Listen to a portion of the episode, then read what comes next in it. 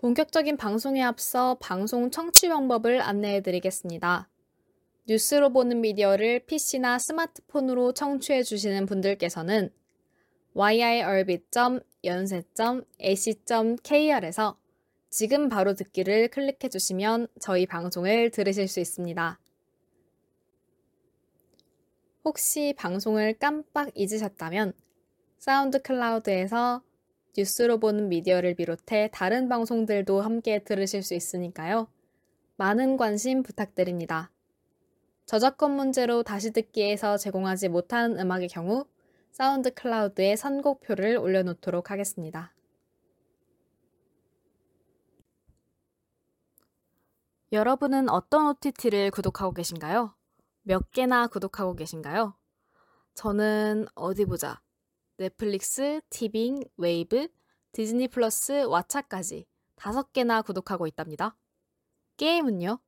제가 신입생일 때만 해도 롤과 오버워치, 배틀그라운드가 PC방을 3분할하고 있었는데 요새는 오버워치의 추락과 배틀그라운드의 전형성으로 다시 롤이 최고의 게임으로 올라오는 모양이더라고요. 그뿐인가요? PC방에서도 간간히 볼 수 있는 EA인의 피파나 풋볼 매니저부터 제가 너무너무 사랑하는 심즈와 같은 인생 시뮬레이션 게임, 플래닛주나 플래닛 코스터 같은 tycoon류, 얼마 전에 크게 대박을 쳤던 호그와트 레거시 같은 스팀 게임도 어마어마하게 많죠. 웹툰은 또 어떤가요? 전독시나 재혼황후, 아시는 분은 아시는 웹소설 원작 웹툰부터 터줏대감 격인 연애혁명이나 노블레스 같은 작품들도 익숙하실 것 같네요.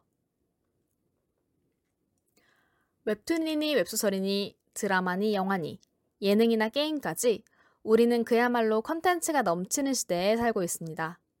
이토록 많은 미디어 속에서 헤엄치느라 정신없는 우리. 가끔은 미디어의 홍수 속에 어디쯤 왔는지 알려주는 이정표가 필요하지는 않은가요? 뉴스를 보는 미디어는 아주 아주 가볍게 전달해드리는 미디어 산업 내의 각종 소식부터 꽤나 무겁게 특정 주제를 탐구해보는 심층 탐구 방송까지 미디어에 관한 말, 말, 말들을 전해드리는 방송입니다. 저 다이안과 비트, 두 명의 DJ가 번갈아 가면서 가끔은 함께 이런저런 소식 물고 찾아오겠습니다. 매주 월요일 오전 10시 반, 누군가는 점심시간을 기다리고 누군가는 늦지막히 일어날 시간에 찾아올 테니까요. 하루에 어디쯤에 서 있건 즐겁게 들어주셨으면 좋겠습니다. 그럼 오늘의 뉴스로 보는 미디어 시작합니다.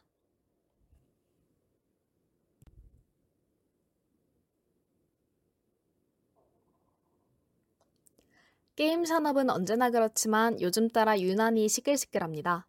구글의 챗GPT, 마이크로소프트의 빙 AI와 같은 첨단 기술이 마구마구 쏟아져 나오면서 게임 산업도 격변의 시대를 맞을 전망이거든요. 매번 정해진 말을 하는 데다 딱히 활동적이지도 않고 죽이지도 못하는 NPC가 조만간 자의식을 얻게 될지도 모르겠습니다. NC소프트는 지난달 R&D 부서가 챗 GPT 관련 연구를 하고 있으며 이와 같은 언어 모델이 스토리와 캐릭터를 참작하고 interactive 게임에 활용되는 걸 목표로 한다고 발표했습니다. 새벽부터 주점의 문을 두드리면 너무 부지런하다고 짜증을 내고 저번에 내가 암살하는 모습을 들킨 NPC는 순찰대에 신고하겠다고 날 협박하려 드는 게임 속 세상은 어떨까요? 같은 게임을 몇 번이고 반복해도 반복할 때마다 모두가 다른 말을 하니 지루하지 않고 생동감 있는 캐릭터와 함께 신명나게 플레이할 걸 생각하면 벌써 들뜨는데요.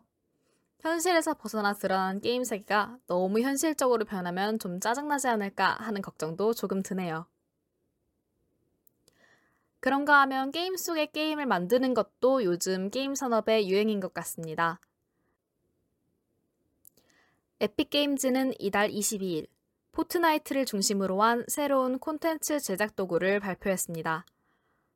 언리얼 엔진이라는 게임 제작 프로그램을 개발하고 주기적으로 무료 게임을 풀면서 스팀의 적수로 떠오르고 있는 플랫폼이죠. 이번에 발표한 포트나이트 언리얼 에디터 UEFN은 포트나이트라는 게임 안에 플레이어가 직접 메타버스를 제작하고 publishing할 수 있는 프로그램입니다. 오버워치와 비슷한 계열인 포트나이트의 메타버스를 제작한다면 새로운 맵이나 캐릭터를 생성해서 전투 컨텐츠의 스토리를 보강하는 방향으로 사용될 수 있겠죠. 플레이어는 자신이 publishing한 메타버스에서 매출의 최대 40%까지 수익을 배분받을 수도 있다고 하는데요. 단순히 게임 내 콘텐츠를 풍부하게 만드는 것 뿐만 아니라 새로운 경제를 창출하려는 시도라고도 할 수 있을 것 같습니다. 비슷한 사례는 더 있습니다. 20여 년간 유일한 인생 시뮬레이션 장르의 게임으로 군림했던 심즈. 다들 한 번쯤은 들어보셨을 텐데요. 올해 하반기 오랜 독점 체제를 깨고 Life by You라는 새로운 인생 시뮬레이션 게임이 출시된다는 소식이 들려왔습니다. 제작진은 게임이 가지고 있는 다양한 특징에 대해 소개했는데 그 속에 게임 속의 게임을 만들 수 있을 만한 기능이 포함되어 있었습니다. 플레이어는 마을에 거주하는 수많은 캐릭터들에게 말을 걸고 관계를 형성할 수 있는데요. 플레이어는 캐릭터와 나누는 대화를 스스로 만들고 형성할 수도 있게 되었습니다. 이게 무슨 뜻이냐고요? 다른 플레이어가 대화를 통해 만들어낸 소설 속에 내가 주인공으로 뛰어들 수 있다는 뜻이죠. 이제는 인생 시뮬레이션 게임 속에서 미스터리를 풀 수도, 범인을 찾을 수도, 복잡하고 꼬인 사랑 이야기의 주인공이 될 수도 있겠네요. 새로운 게임도 여러 출시될 예정입니다. 여러분, 조선을 배경으로 한 게임이라고 하면 떠오르는 게 있으신가요? 가상의 세계를 배경으로 한 게임도, 멸망한 행성이나 서양 중세시대를 배경으로 한 게임도 심심치 않게 떠오르는데, 조선시대는 어쩐지 생소한 면이 있죠. 이제는 펄 어비스가 게임 검은 사막에서 새롭게 출시한 아침의 나라를 떠올리시면 될 것 같습니다. 검은 사막은 MMORPG 장르의 게임으로 사실 한국보다는 북미와 유럽 등 해외에서 더 인지도가 높은데요. 무려 150개국에서 2천만 명이 플레이하고 있는 히트작입니다. 우리나라 게이머들보다 외국 게이머 비중이 더 높은 게임에서 조선을 배경으로 한 새로운 대륙이 출시되었다니 꽤나 도전적인 시도가 아닌가 싶어요. 게임 속에는 도깨비, 구미호, 손각시, 흥부놀부, 별주부전, 바보 온달과 같은 한국의 설화를 기반으로 한 여러 에피소드가 있고 제일 처음 대륙에 상륙하면 NPC 돌쇠가 마중을 나와 모험을 돕는다고 하네요. 닌텐도 open world adventure 게임 젤다의 전설도 새로운 시리즈를 출시합니다. 1990년대 처음 출시되어 꾸준히 서비스를 제공해온 젤다의 전설은 19번째 시리즈인 젤다의 전설 야수의 숨결에서 놀라운 크기의 open world와 플레이의 자유도를 선보이며 인지도를 크게 높였습니다. 물리 엔진도 무척 완성도 있게 출시되어 아이템을 바닥에 놓으면 비 오는 날 물에 떠내려가거나 바람에 날아갈 정도라고 하는데요. 게임이 꽤나 어려운 난이도임에도 불구하고 새로운 플레이어가 끊임없이 유입되는 등 아직까지도 높은 인기를 자랑하고 있죠. 새롭게 출시되는 젤다의 전설 왕국의 눈물 편은 호평받은 자유도를 훨씬 강화한 시리즈로 단순히 정해진 방법으로 자원을 재련하고 무기를 만드는 과정을 넘어 나만의 무기를 제작할 수 있다고 합니다. 방패에 연막탄을 숨겨 제작해서 상대가 찌른 칼을 방패로 막아내면 연막탄이 터진다든지 화살에 폭탄을 씹는다든지 하는 방법으로 물리법칙이 허용하는 범위 내에서 자유롭게 아이템을 제작하고 활용할 수 있는 플레이를 제공할 예정이라는 소린데 분명 매력적이고 흥미로운 요소지만 어쩐지 게임도 점점 금손이어야 즐길 수 있는 분야가 되는 것 같기도 합니다.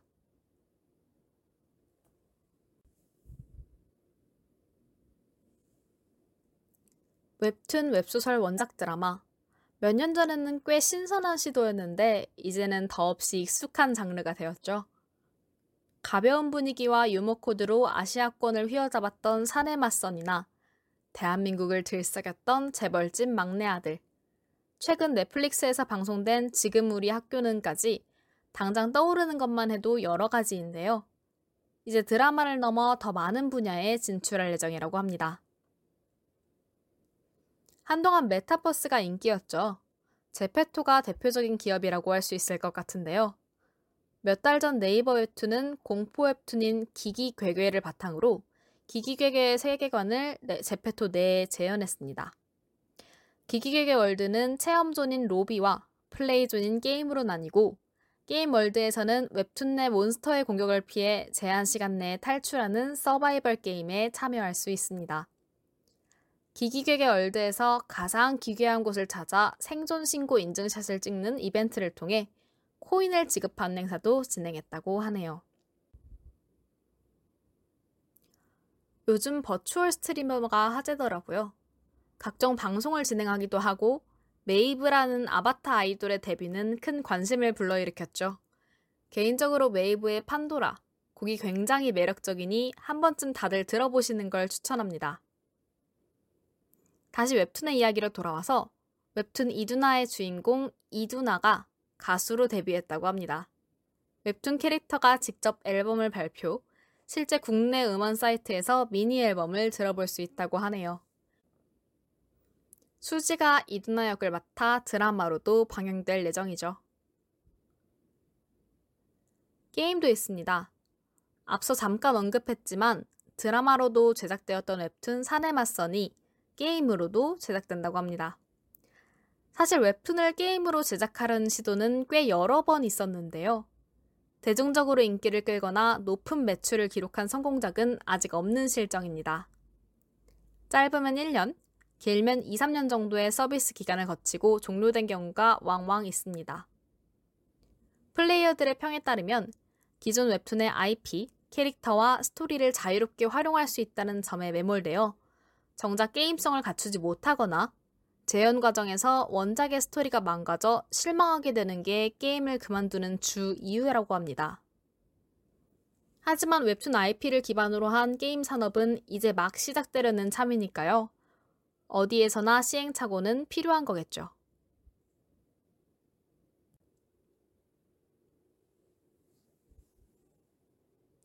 마지막 뉴스는 최근 미디어 업계에서 새롭게 진행하는 이벤트에 관한 소식입니다.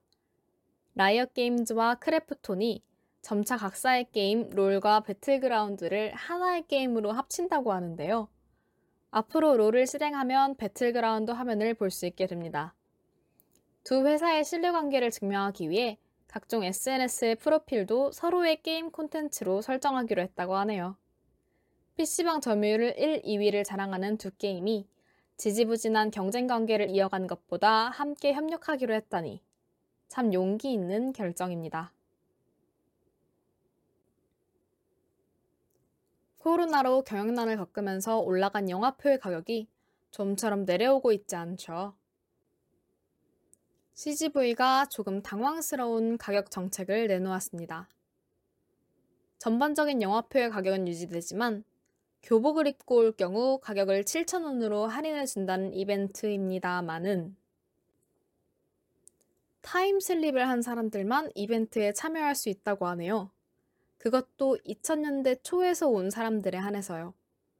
교복을 입기가 꺼려지는 사람들을 위해 Y2K 옷차림으로 본인이 타임슬립했다는 사실을 증명할 경우 인정해주기로 했다고 합니다. 메타버스며 온라인 세상이 난리더니 결국 시간 여행자를 위한 프로모션도 등장하고야 말았네요.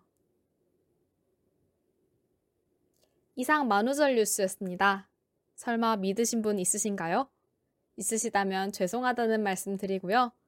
모두 즐거운 한 주 되시길 바랍니다. 그럼 다음 주 월요일 오전 10시 반에 다시 만나 뵙겠습니다. 감사합니다.